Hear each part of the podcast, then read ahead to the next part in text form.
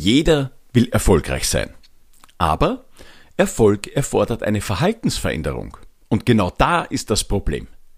Denn nichts bestimmt unseren Alltag so sehr wie unsere alten Gewohnheiten.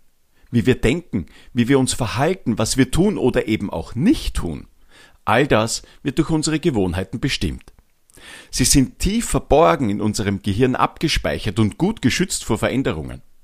Was ist aber, wenn wir etwas verändern wollen oder müssen? Dann benötigen diese Routinen ein Update. Allerdings verstecken sie sich und stemmen sich gegen unsere Bemühungen. Deshalb tun wir uns mit Veränderungen auch so schwer, privat, im Sport, genauso wie im Business. Aber ich finde, das muss nicht sein. Mein Name ist Wolfgang Posch. Ich bin Keynote-Speaker und Mindset-Experte. Mit dem Poschcast will ich auch dich für Veränderungen begeistern und zeige dir Wege, wie Veränderungen doch gelingen können. Du bekommst also mehr Klarheit zu deinen Zielen und mehr Sicherheit für das, was du tun musst für deinen Erfolg. Bessere Gewohnheiten, bessere Ergebnisse. Jetzt geht's aber los mit der neuen Poschcast-Episode.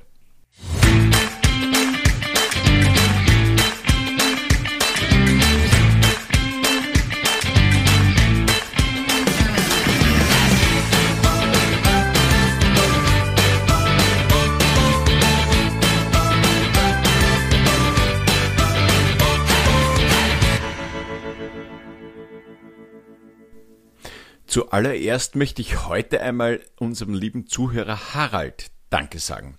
Denn seine Empfehlung hat dazu geführt, dass ich im April jetzt eine Keynote halten darf ähm, und ich darf mithelfen, die Führungskräfte eines internationalen Industrieunternehmens aus dem wunderschönen Salzburger Land für Wandel zu begeistern, damit die besser mit den Veränderungen der Zukunft zurechtkommen.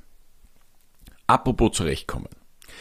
Hast du schon einmal den Begriff Flucht, Angriff, Starre gehört?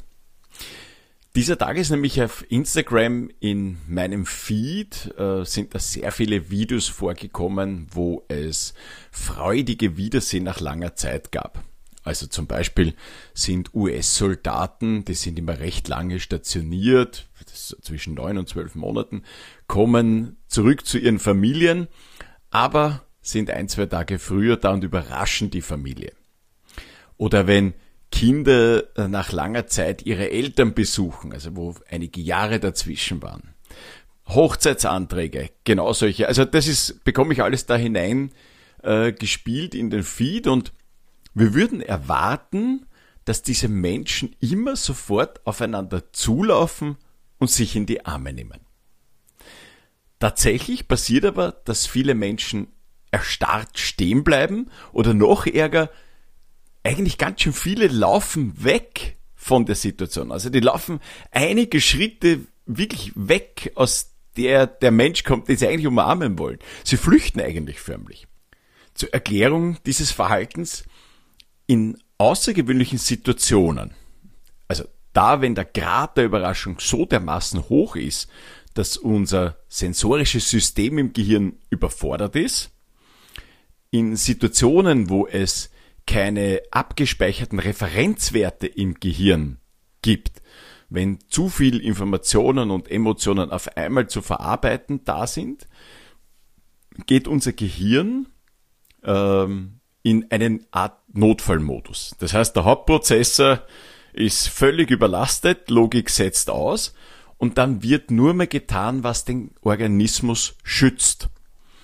Und da wird zurückgegriffen auf die beiden Gehirnteile limbisches System und Stammhirn. Das Ganze ist natürlich stark vereinfacht, bitte, das, aber ich will es euch ja irgendwie zugänglich machen.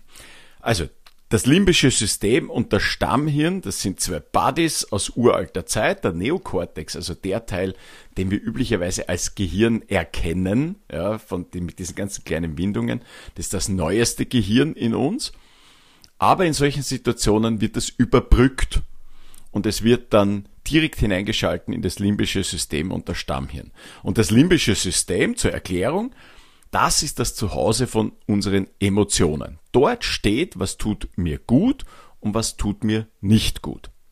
Das Stammhirn wiederum entscheidet dann, was damit zu tun ist. Also Angriff, Flucht und Starre.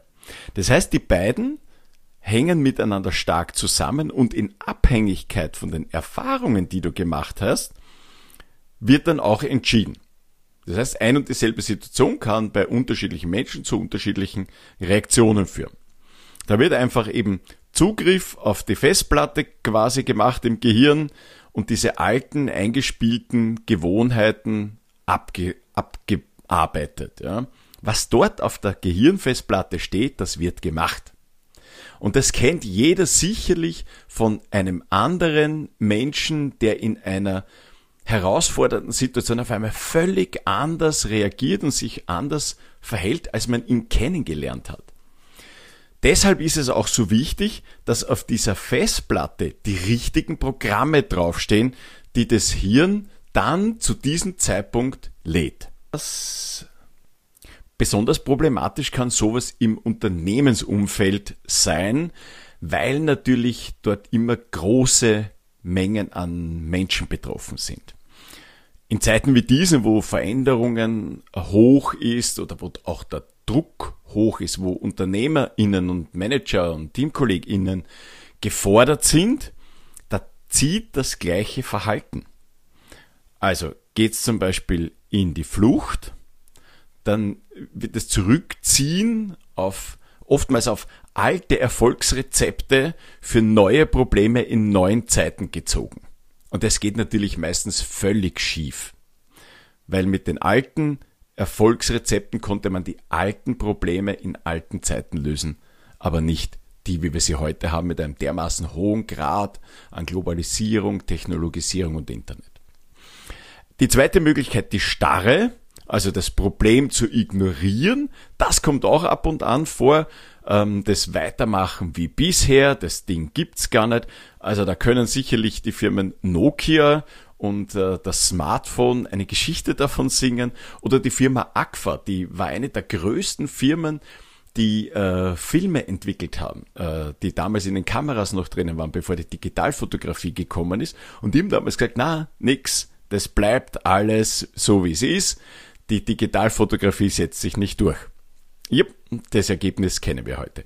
Auch ein anderes Beispiel ist sicherlich die Firma Uber, die in der Taxibranche äh, für eine Veränderung gesorgt hat und die Taxibranche, zumindest so in Österreich habe ich es wahrgenommen, hat nur noch fester auf die bestehenden äh, Rahmenbedingungen gepocht, ja, um sich selbst zu schützen. Völlig verständlich, aber haben es leider so auch nicht zum Erfolg gebracht.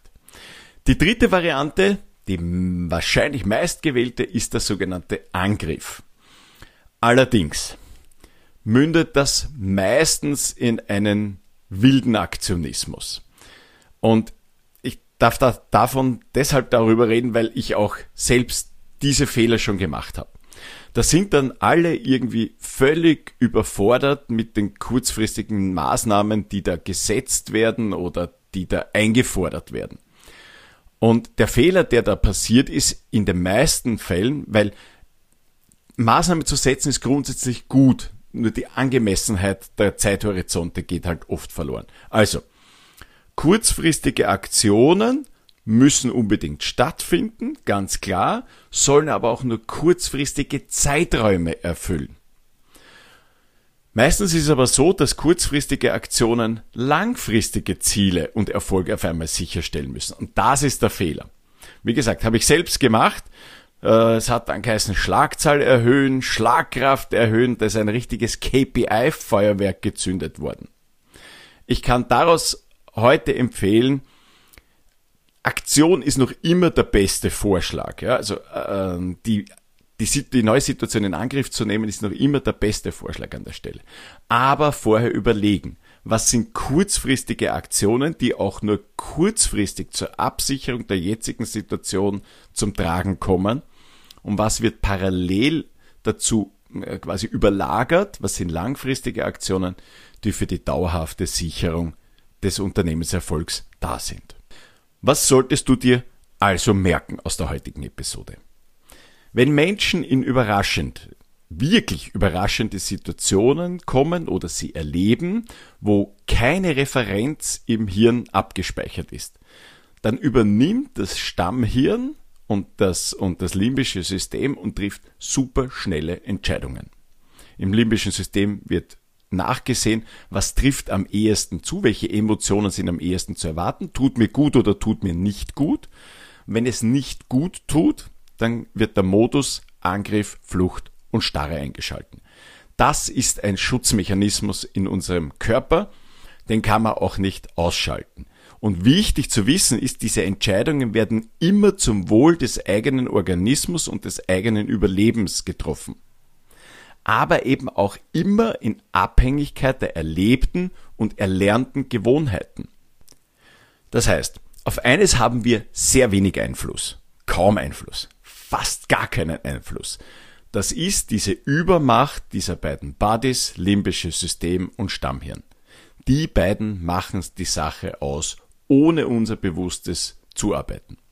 Deshalb ist es umso wichtiger, dass man sich vorher überlegt, sofern man diese Zeit hat, was deine richtigen Gewohnheiten sein sollen, die dort abgespeichert sind. Weil auf das greift das limbische System zu und entscheidet dann, tut es uns gut oder tut es uns nicht gut. Also man kann sagen, bessere Gewohnheiten, bessere Ergebnisse. Deshalb ist dieser Satz so wichtig. Schon wieder sind wir am Ende der heutigen Episode angelangt. Ich sage wieder einmal Danke fürs Zuhören und danke für deine Zeit. Hoffentlich war auch heute wieder etwas Wissenswertes für dich dabei, das du auch anwenden kannst und so schneller und besser mit den Verhaltensveränderungen klarkommst. Übrigens bekommst du mich auch live und in Farbe.